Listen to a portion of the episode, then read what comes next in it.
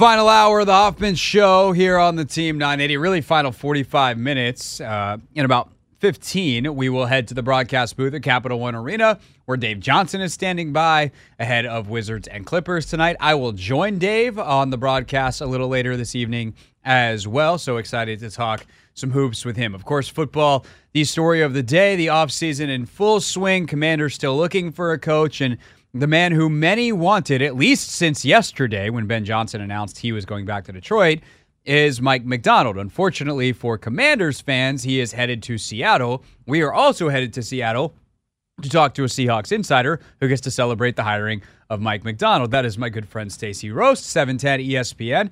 Stacy, how are you? What kind of day was it uh, for you and your show up there compared to what the doom and gloom that we're experiencing here? Oh no! I mean, you guys have lots of good stuff to look forward to, right? Number two pick, but um, but yeah. Uh, Apparently, really nothing so a head coach so wants. yeah, right. Well, okay, so we were completely convinced, completely convinced, as I'm sure many people were uh, in Washington, that it was going to be like Ben Johnson, uh, maybe Quinn, or, or someone to the Commanders.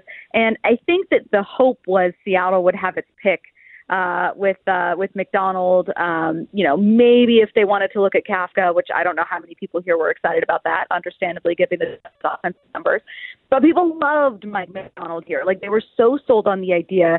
And you have to consider we're in a division where you look at the NFC West coaches and you see Sean McVay uh, and Kyle Shanahan, and you go, "Where's our version of that?" So I feel like Seattle is pretty convinced they found their version, the defensive version, but finally, you've got someone who is really, really innovative. He'll have his own obstacles as a 36 year old, but people here are so excited. Yeah, I bet. I would be very. He was the guy that I wanted once Johnson pulled his name out. I'm curious yesterday, because uh, a lot of people obviously were connecting the dots of Washington, Johnson, and I Right. feel like it just became this echo chamber that enough people were saying, well, I don't really know anything, but I think it's Johnson to Washington that people just assumed that it really was going to happen, even though everyone was just talking to each other with no information. But when Johnson pulls out of both Seattle and DC, did you guys think that there was a like the chance that MacDonald was going to go here and like all of a sudden big gulp oh crap the guy that was supposed to supposed to take the Washington job isn't and now we are screwed. In other words, did you guys see like how did you see the Seahawks job versus the Commanders job?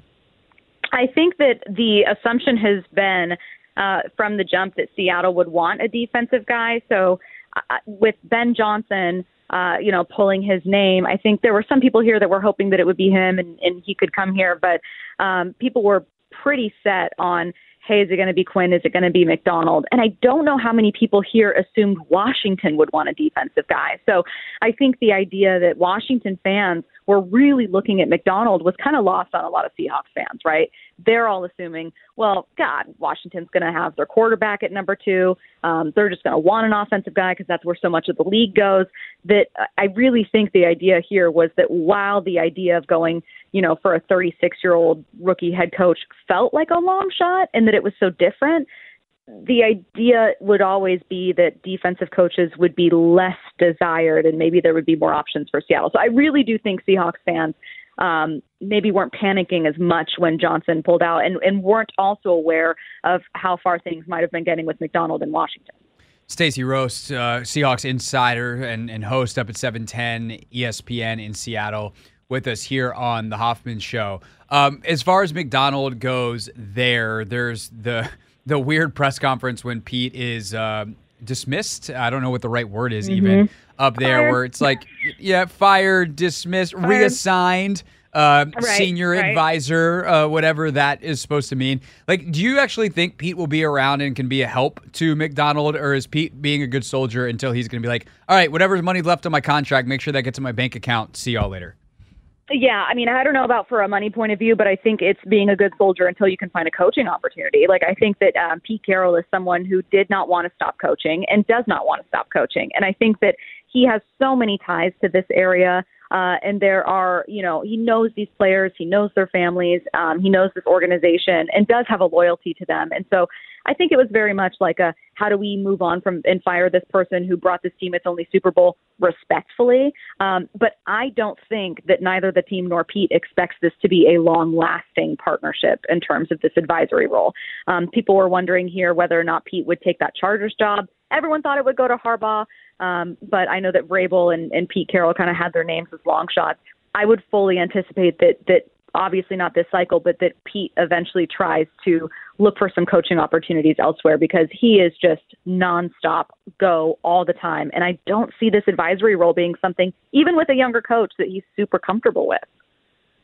Yeah, that makes a lot of sense. I also think Pete is about to make a lot of money as a consultant over the next 12 months. That too. uh, I, I don't think people realize, like, unless you know old coaches or players, like, a lot of these guys make a ton of money consulting, Yeah. and, and certainly Pete's going to pop up at random training camps or whatever uh, over the next practices over the next 12 months, and then we'll see if he's in the hiring cycle next year.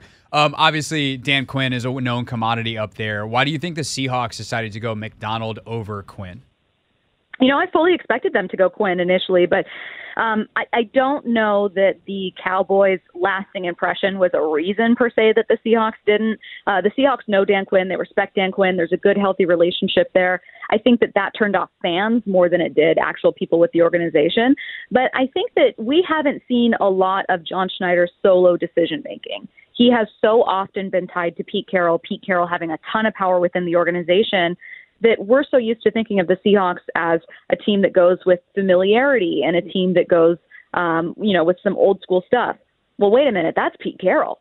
John Schneider isn't afraid to take some swings. And so I think that the longer they went not hiring Dan Quinn, the more people were wondering, wait a minute, are we going to see the version of John Schneider that like traded for Jimmy Graham back in 2015 or, or that was willing to take a swing on Jamal Adams? Like, is there a bold version of a GM here that we just haven't seen? And might that bold GM be willing to take a shot with someone uh, that no Seahawks fans would assume, uh, you know, would typically happen um, in a Pete Carroll type regime, which does go with people that you know. And so um, I think it sounds stupid to say, but like it's not if Pete Carroll was still making the decision, but the way that we're all used to thinking under a Pete Carroll team, Dan Quinn was perfect, made perfect sense. Right. We all assumed it would happen, um, but it kind of took us all a minute to realize that that that's not the decision maker in the culture anymore. So we're still figuring out what what Seahawks decision makers want and look like. So this is this is kind of a fun twist for us. Yeah, definitely. Stacy Rost, Seahawks insider and host at 710 ESPN up in Seattle is with us. Uh, so I guess the, the like the million dollar question, multi million dollar question now from the Washington side of it is as as we hear you say that about Quinn is like if if they hi- if the Commanders wind up hiring Quinn, how excited should fans be if they know Quinn in Seattle and they chose MacDonald anyway? Right. It's a really good question. I will tell, you know, Commanders fans without, um, you know, being blunt, there were Seahawks fans that were really hoping the Seahawks would not go with Quinn. Um, however, for what it's worth, um, a couple of my colleagues, and all of whom are former players, really love Dan Quinn. They would have been absolutely fine with it, and they are really impressed with Quinn as a head coach and what he's able to do. Um, we had um, Lofa Tatupu, who we had on with us, and you know, I said, "Hey, I love Mike MacDonald. Who do you like?" Um, and he preferred someone like Vrabel or Quinn. And so, if you're a Commanders fan, you could look at it like this: the biggest obstacle ahead for for MacDonald will be how do you build up a coaching network and bring in your coaches when you're first year head coach and you don't have those relationships? Like your coaches are going to be guys who were assistants, maybe pass game coordinators or quality control guys. When you're someone like Dan Quinn, that Rolodex is gigantic. And so there are a lot of resources that he can pull from. There is a lot of knowledge he has. And I know it's not the young sexy pick, but he was so well respected here. And uh and and I I think that Seahawks fans got distracted, as did I, by the shiny new object, and we're all very excited about it. I do think that there's still a lot to love about Dan Quinn. I agree. We had I do a podcast twice a week with uh, a guy who played for him in Atlanta.